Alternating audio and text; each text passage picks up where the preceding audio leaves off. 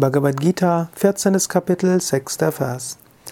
Tatra sattvam nirmalatvat prakashakama namayam sukha sangena bhatnati jnana sangena changnagaha.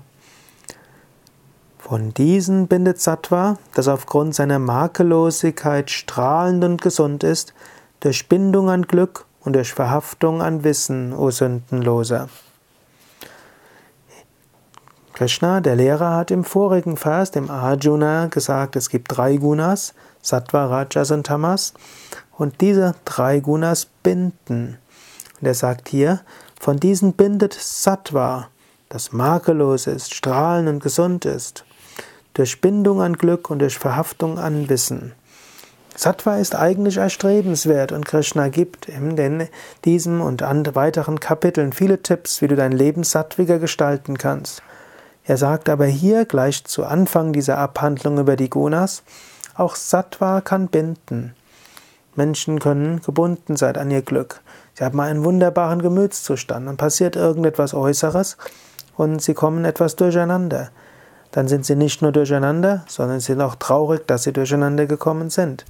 Und sie bedauern das und denken, was habe ich falsch gemacht? Was ist schlimm? Warum passiert mir das? Hm? Wenn du verhaftungslos bist, dann bemühst du dich, dein Leben sattweg zu gestalten, aber du weißt auch, es kann auch mal passieren, dass Tamas und Rajas in dein Leben reinkommen. Du bist weder Sattva noch Tamas noch Rajas. Genauso auch ein bewusster, klarer Gemütszustand.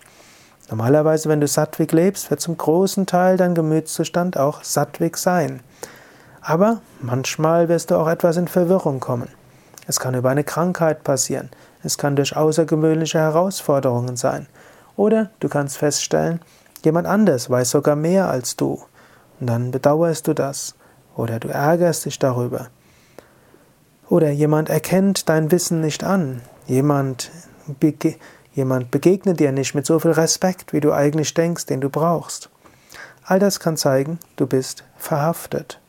Lerne es, dein Leben so sattwig wie möglich zu gestalten und dabei verhaftungslos zu sein.